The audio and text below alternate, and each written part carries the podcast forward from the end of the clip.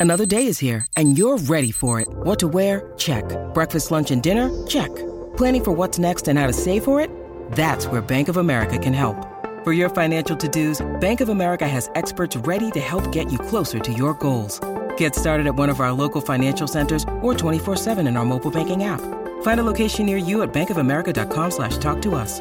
What would you like the power to do? Mobile banking requires downloading the app and is only available for select devices. Message and data rates may apply. Bank of America and a member FDIC. Johnson, he's going left hand side. He doesn't kick. Metcalf out the wide to Pompey. Pompey gets away from one. Montoya, he's going for the corner. Montoya!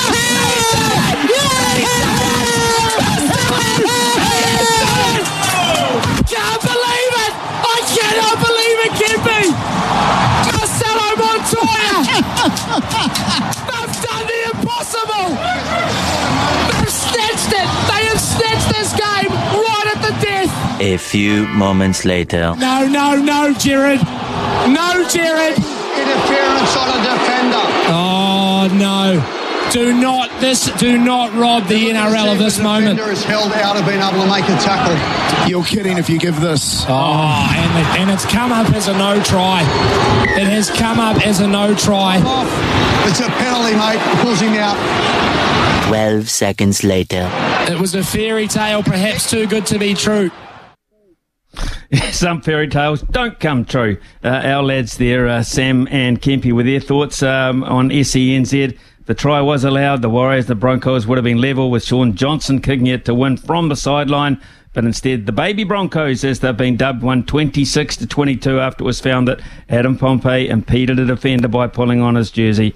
Um, when I say I'm not over it, um, I listened to the words of uh, Andrew Webster, and uh, he wasn't complaining. And uh, neither were Cameron George and uh, Andrew McFadden. I was standing alongside them watching the tally, and uh, both of them shook their heads and said, uh, "Can't give that." So uh, to talk about that with uh, our man um, in Sydney this morning. Luckily, he wasn't in Melbourne. Apparently, they had an earthquake this morning. Uh, morning to you, Andrew Voss. Yeah, good morning, Smithy. Can you imagine, just imagine though, if the call was a 50-50 call in light of, you know, some of the outrage uh, recently, can you imagine the Warriors getting dudded at the death? I- I'm sort of, while I'm not happy for any team to, you know, come so close, and the call was just fantastic, that's great theatre, but I'm sort of happy that it was a clear-cut decision that decided the game, and um, and everyone on the same page saying, yeah, they had to they had to disallow it. But um, yeah, hearts broken a little. Mind you, did they deserve to win? I'll be fair dinkum with you, Ian. No, they didn't. Um, but that would have been quite extraordinary in the uh, in the history books to score three times in the last five minutes to win a game.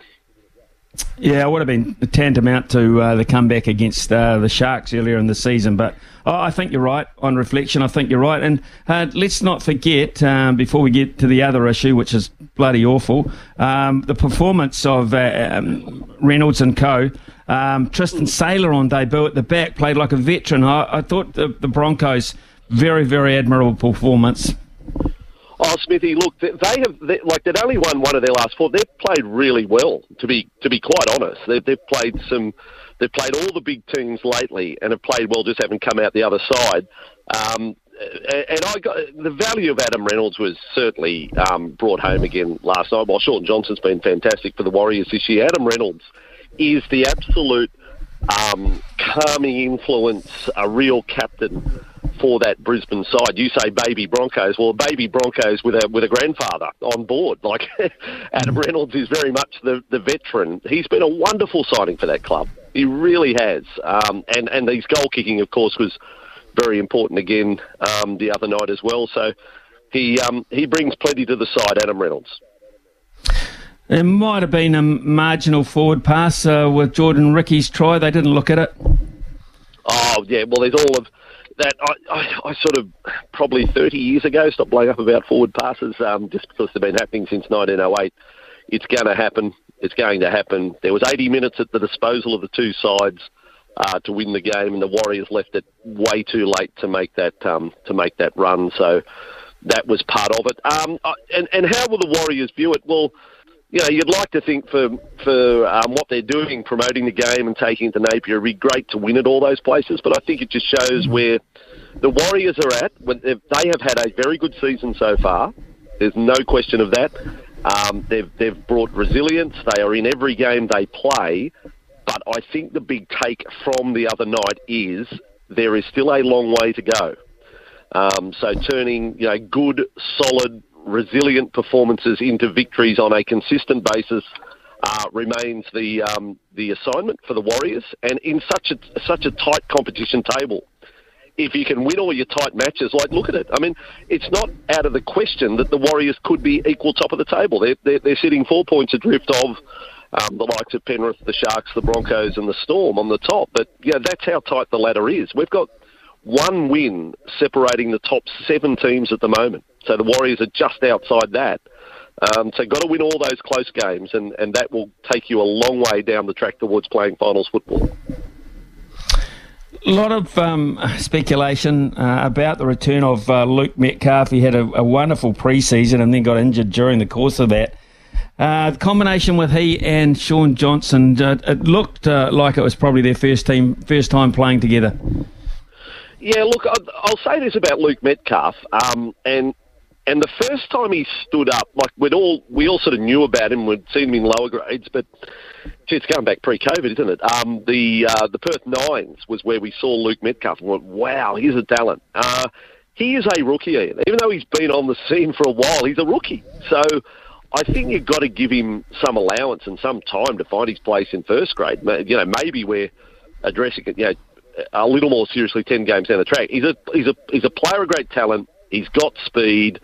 Um, combination will come. I'd be prepared to invest some time. I think he was a pretty shrewd purchase by the Warriors, um, and we saw a glimpse of that in the preseason. So, no, I'm, I'm sticking with Luke Metcalf in terms of um, he will have something to offer the Warriors.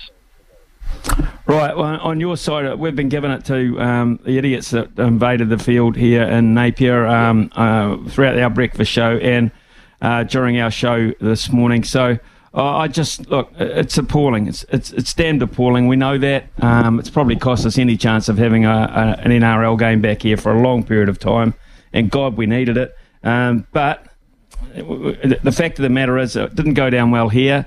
I would imagine over there it's been massively frowned upon. You do crowd behaviour so much better. Yeah, well, yeah, we have the, the odd come. We don't normally have like the avalanche of, um, of, of people just all running and trying to outdo each other. And, and, and, and in this case, I do feel sorry for the security guards. And, and this is a discussion we've had because we had a um, what a player got on the field a few weeks ago, ended up hugging Zac Lomax. What was it? The Anzac Day game even, and the security guard dropped something. He didn't even get to like the the, the the, the pitch invader was allowed to actually touch a player, get to contact. Like, how does that happen? And, and we were critical of the security guards. How slow were they to react? But in this case, I feel sorry for the security guards because the, the charter with their job is they are allowed to use reasonable force to restrain someone pitch invader. They're not to know are they just coming on for a laugh or not. They've got to treat them all the same. So and and the other night they're confronted with women running on the field. What you have to smash them? Oh, like that's that's an awful position to be placed in for the security guard. So I, I think, know, I don't know what your penalties are there. We've got this crazy situation over here, Ian, with with multiple NRL venues, but it's only at the big stadiums where the big fines are in place. So if you jump the fence at, let's say, Allianz Stadium, you know, home ground of the Roosters, you're looking at a, I think it's a five thousand dollar fine if you jump the fence down at Cronulla, I think the fine's only like five hundred dollars. It's under like council regulations because of the ground. Well, that's ridiculous. You know, it should it should be double that at all venues. If you're jumping the fence and invading an elite sport um, and, and interfering with play and and who's to know what your intentions are, then the fine should be the same at the very least. I watched the build up yesterday for the Newcastle Knights and the, the Sea Eagles, and during the build up, they had um, a lovely little um, comment on on camera uh, from Makori Harawira uh, Naera uh, about uh, his uh, seizure and about uh, his, his tw- last 24 hours. Um, he said there's still work to be done. Um, it's, it's, only early in the fight back here. what are you hearing about this situation? Yeah, only in the last half hour, uh, Smithy, on my breakfast program over here in Australia, we spoke with the Canberra Raiders media manager, Ben Pollock, who does a terrific job, and he's been in con- constant contact with Corey, and he was sort of the um, pushing for the fact that Corey posted a video and they put that all together yesterday. And part of that discussion is they're none the wiser as to why it happened. Um, but the fact was he, he was taken to hospital for the checks. He was already sitting up in the dressing room before he was taken to hospital and talking. Um, uh, Don Furner, the Raiders CEO, knew that Corey's sister was in the crowd. He he went and got the sister and, and brought her down to the dressing room to have family there for Corey. And he was released from hospital at 3.30 in the morning yesterday, not to travel back to Canberra, but to stay with um, family in Sydney. And he's since made his way back to Canberra. We were saying to Ben, it's like, while you don't want to discover something of a, of a, of a serious nature, I don't think you'd like to be in a situation left hanging as to not knowing why this happened. So obviously, mm. there's more tests to be done, but it's it's quite a mystery. Um, we're not at liberty to know, and I'm not saying either way whether he's got any history of seizures at all. I mean, that is Corey's business, but we're not aware that that is the case. Um, it doesn't appear that there was a, a, you know, a significant head knock of any kind. It was a regulation hit up, and he collapsed 30 seconds after that. Um, so if it was me, and I'm sure Smithy, you'd feel this, you'd like to know, wouldn't you? You'd like to know why it happened um, and there'll be no rush to get Corey back onto the field. I think they'll, you know, it'll, they'll go through whatever tests have to be done. But at this stage, there is no conclusion or, or no definitive reason as to why what happened on Saturday Saturday night took place. And we all held our breath. Everyone watching, everyone at the ground, teammates, medical staff. Um, yeah, thankfully we're, we're talking about Corey and things are okay at the moment. Um, could have been a lot worse. Yeah, um, our thoughts with him, absolutely with him. But uh, yeah, not a good sight, not a good sight at all. Um, on the playing side of things, perhaps the performance of the weekend goes to uh, Ricky Stuart's Raiders. I think so, and I think in with that injury too, that was another thing. So it wasn't until right on full time they rushed around and told the players Corey's okay, Corey's okay, but to pull yourself together after that, I mean, I think all players were on shock. I think the South Sydney players were in shock as well, and the way they reacted and formed a shield around Corey. Um, so for Canberra to pull themselves together and uh, come up with a win, that was a, a you know a, plenty of ticker in that. Um, to score 33 points against the Rabbitohs is, is quite a feat. Their defence has been pretty solid for most of the year. So no, good performance again by Canberra, accumulating points. Uh, one of those teams just two points off the top bracket of sides in the competition. Well, Vossy, state of 01 this Wednesday. A lot of talk about uh, the evenness of the squads. A lot of talk about um, the choice uh, Billy Slater made in his very own jersey for Reece Walsh. Uh, what are you thinking as the the night gets closer? Well, what am I thinking? I'm thinking that um, this game being played in Adelaide is an absolute toss of the coin. I, I really do. I, am torn. I, I sort of going into the series. I thought Queensland Tom Trbojević's game last Sunday week sort of threw a spanner into the works, and I and I look at a back line of Mitchell and Trbojević in the centres, and Tedesco at fullback, albeit his form hasn't been great this year at club level, but I'm thinking there's more points in New South Wales potentially, um, was what I thought. But uh, I go across the whole 17, like I look at the entire 17, and, and really, Smithy, I don't think there's much between them. Um, so Look, I, I think one scoring play the difference on Wednesday. Is it going to be a field goal? Is it going to be a try? Is it going to be a you know, misconversion that proves costly? I, I think we're in for a thriller to open the series in Adelaide. Um, that we may not have the full house, which is a bit disappointing. Um, they'd sold um, just over 40,000 tickets last Friday. It's a 51,000 capacity. Um, but Origin's Origin. Look, even if they're playing in front of an empty stand, I think they're going to turn on a show. I think this will be, I think this will be a thriller. I think we go to the last five or ten without knowing the winner. Um, and I'm going to lock in New South Wales by two. Right, so a five, a five, New South Wales by two. Um, okay, that's interesting, um, and that'll mean they're celebrating their New Jersey colour uh, with a win. What do you make of that? Yeah, look, I'm very much in the sky blue camp. I can't believe we're doing it. Now, people are saying, well, why weren't you outraged back in 2019 when they wore it over in Perth? Well, well, I don't think we were aware. That sort of crept up on us, that one. But this time we're all fully aware since the first day of photos. We said, oh, he's wearing a training shirt, isn't he? And then they said, no, no, that's what we'll wear. I think it's ludicrous to say that we need an alternate strip for State of Origin, that it's an away strip. Well, hang on a second. Every time they play in Brisbane, then it's an away game, if that's how you're going to treat it. So, no, I, I think I'm a stickler for tradition in this case. Queensland wear maroon. New South Wales wear sky blue. That's what they were wearing game one in 1980. That's what they, they should be wearing 43 years on. It's that simple. Marketing people, stick it in your pipe and smoke it. Let's just go with a one jersey. That's what we want people to aspire to. Kids to wear the sky blue of New South Wales to one day play for, for boys and girls um, with the NRLW origin these days as well. Um, it should be the sky blue. You wear it as a kid, you, you buy it as a fan, and one day you maybe wear it representing your state.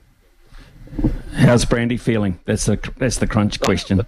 well, he's moved on. He, he says no, you're just getting outraged for the case of being outraged. But there's, but I, but I am outraged. And when people like Gary Jack, great New South Wales fullback, he says no, that's you know it's 43 years of tradition. You wear the sky blue, that's the jersey, and that's the colour you want to have your name on the back. But Brandy sort of dismissed it. He doesn't want any dramas. Brandy's in a chillax mood going to Origin number three. He's not letting anything upset him. Payne Haas ankle the other day off training. He's fine. He's okay. Um, so, so Brandy's ready to go. In fact, if there's any late injuries, Brandy, you could probably get five minutes out of him. Freddie could throw him on at halfback for the last five. He'd be right. brilliant, absolutely brilliant, Vossy. Um, thanks for your input this morning. Uh, yeah, honest thoughts. Um, and um, we've got to do some uh, some cleaning up over here. There's no doubt about it. But um, the Warriors are still inside the top eight. That's the good news. And uh, if we'd have thought of that at the end of last season, we'd have been joking. And uh, now we're not. So that's the cool side of it. Vossy, uh, enjoy state of 01, and we'll catch you uh, later next week. Hopefully, thanks.